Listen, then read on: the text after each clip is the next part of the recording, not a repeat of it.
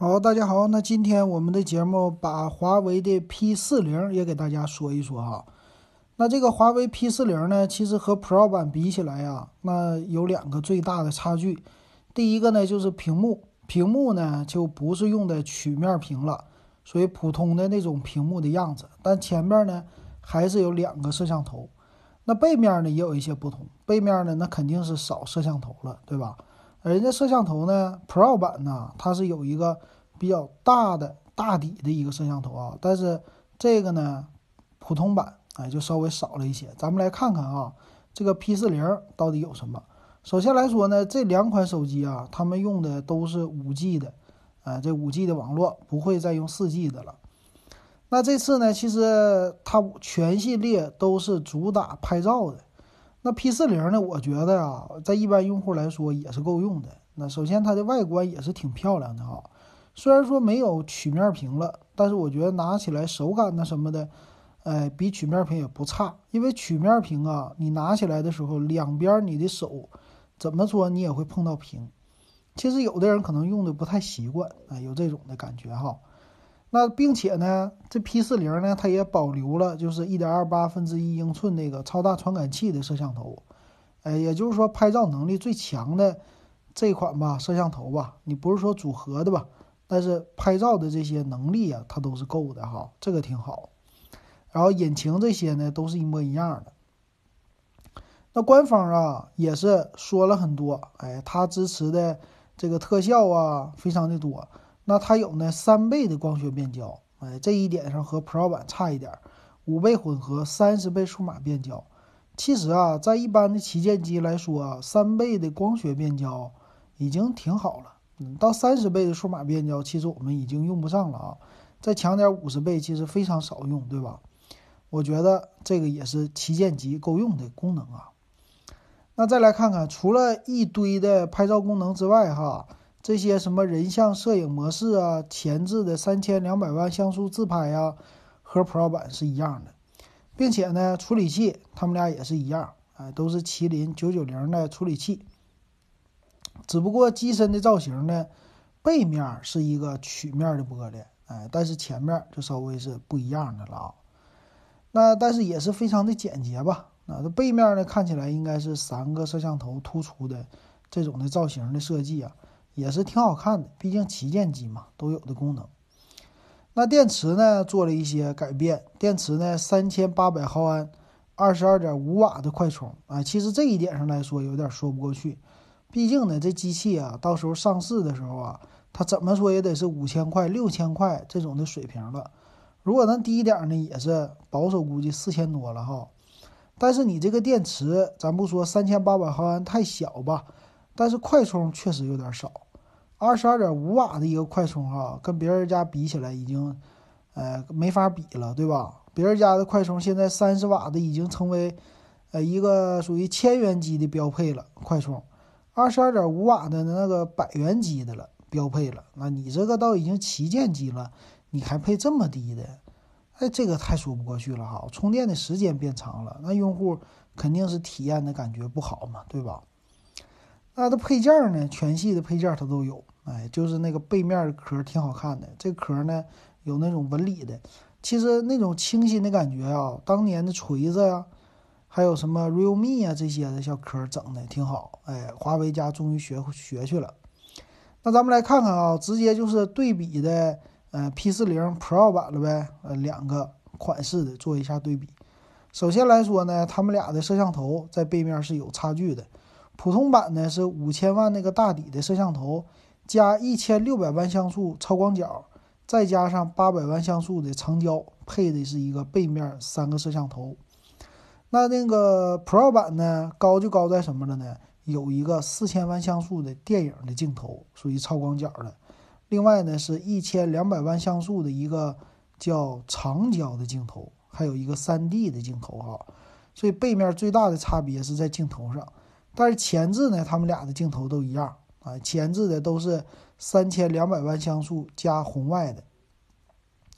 那那个 Pro 版呢是三千两百万像素加景深的，所以这个红外干嘛呢？应该是直接就是扫描你的人脸识别了哈。那电池呢，这两款有一个区别 Pro 版呢四千两百毫安，哎，这普通版呢三千八百毫安，这一点上有一些差别。再来看呢，他们家的呃这个屏幕的差别哈，屏幕的差别呢，普通版是六点一英寸 OLED 屏，哎，属于 P 三色域，这些都有哈。那高配的 Pro 版呢大一些，六点五八英寸，哎，这个一看这屏幕肯定是效果不一样，更大。但是反过来说呢，它俩用的都是 OLED 屏啊，刷新率有一些不同。普通版呢六十赫兹刷新率，所以这个呢屏幕啊一直不是华为家的优势。屏幕呢，你像别人家，就包括小米呀、OPPO 啊、vivo 什么的，人家屏啊刷新率做的都非常之高。但是华为家呢？呃，一个是说很少用 Super AMOLED 屏，啊，一般就是 OLED 屏。然后这个屏呢，你说用不用三星的呢？不好说。那这个怎么说呢？是吧？也有好处，也有坏处。坏处呢，就是很多人觉得，你看我买一个这么贵的手机，连个三星屏都不是。但是好处是什么呢？它支持国产，也就是说这些东西啊，供应商它不受制于国外，我的芯片可以自己造。啊，我芯片当然说台积电给加工了，但是这里边的东西我自己的，我有稳定的一个供货商啊，稳定的这些的制造商，所以这样的话，他就能控制他的手机。一个说成本控制，还一个呢，就给别人供货的时候，这些都能控制啊。但是内存呐、存储这些的还是不行，还是得让人家来提供，对吧？所以，要是人家说我少给你提供点，那你这出货不就受影响吗？对不对？那再看普通版呢，用的是八个 G 内存，一二八的存储，哎，还有更高的哈，也支持 NM 的扩展卡，支持到二百五十六 G 的。那这拍照的素质啊，我觉得普通人用已经完全够用了哈，就算不买 Pro 版，当然到时候看他们的售价到底差多少钱，这个镜头怎么的。不也得给你差一千块呀，对不对？它支持呢 WiFi 六啊，这个五 G 加 WiFi 六双频的 WiFi，蓝牙五点一的技术啊，这些技术都有。但是好像三点五毫米耳机接口也是没有的哈。再来看看吧，再来看看其他的东西，支持 IP 五三级别的防水，哎，这个防水级别竟然和 Pro 版都不一样。Pro 版呢是 IP 六八级的，也就是说防尘防水，你扔水里边，正常来说啊，它应该没啥问题。但是这个呢，普通版 IP 五三呢，他说的是防尘抗水，可不是防水手机啊。他是说正常状态下可以防溅、抗水、防尘这样的，但别扔水里，扔水里可就完蛋了啊。所以这一点上，按理说是不应该的啊。这种高低搭配。呃，造成的差价是挺大的，但是给普通版用户，我觉得有一点不厚道，是不是？普通版你防水你能差多少钱呢？你也不卖的便宜，对不对？这一点也是啊一个缺点。那行了，那这电池呢就不说了吧。电池的话，充电充满要一点五个小时啊，这跟普通的旗舰机真是稍微有一点区别哈，没法比的哈。那机身的厚度呢？八点五毫米，一百七十五克。哎，这个整体的厚度啊，重量啊，确实下来了，下来了不少。嗯，能感觉可能你拿在手里会觉得薄，哎，有这种的感觉哈，轻轻一点。那售价呢就不用说了，没有没有售价。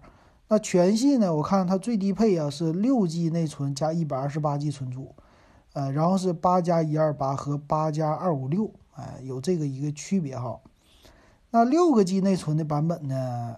我看看啊，它的呃这个存储是不是 LPDDR4X 的？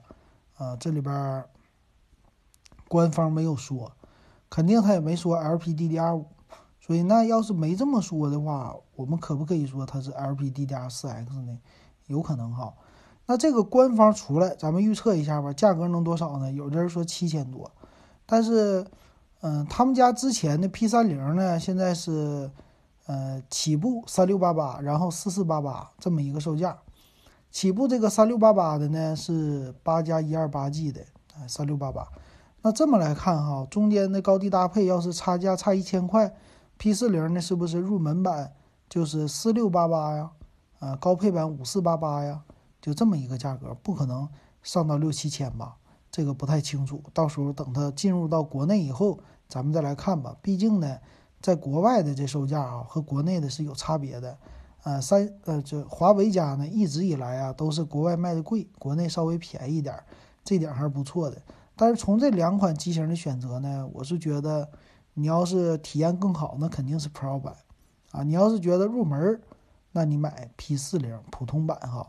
但是普通版确实有一些瑕疵，那不算是那种的 旗舰机该有的这种的功能。不知道大家你们是不是这么看好？那今天的节目呢，我们就给大家说到这儿啊，咱们就到此结束，感谢大家的收听。